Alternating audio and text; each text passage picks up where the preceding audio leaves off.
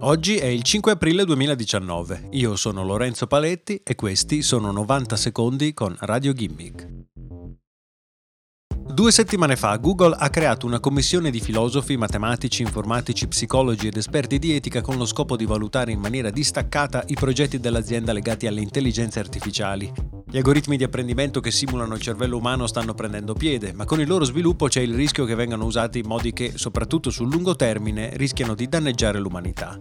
Quella della commissione di Google sembrava una buona idea, se non fosse che sta già cadendo a pezzi. Alessandro Acquisti, esperto di privacy, ha annunciato il ritiro dal gruppo, mentre altre due, Keiko James e Diane Gibbons, sono al centro di due petizioni per essere rimosse. James è sotto accusa per alcuni attacchi alla comunità LGBT, mentre Gibbons è l'amministratore delegato di un'azienda specializzata nella produzione di droni militari, settore dal quale buona parte dei dipendenti di Google vorrebbe tenersi alla larga.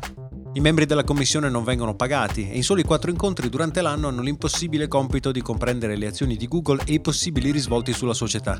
Inoltre non è chiaro quali saranno gli effetti delle decisioni prese dalla commissione, considerato che Google si è incaricata solo di ascoltarle. La realtà è che Google, come i suoi concorrenti, non è a suo agio nell'avere un vero ente terzo che monitori approfonditamente i processi e gli sviluppi legati alle intelligenze artificiali. La speranza è che i governi riescano a creare delle commissioni dedicate, ma la tecnologia, si sa, corre più veloce della burocrazia.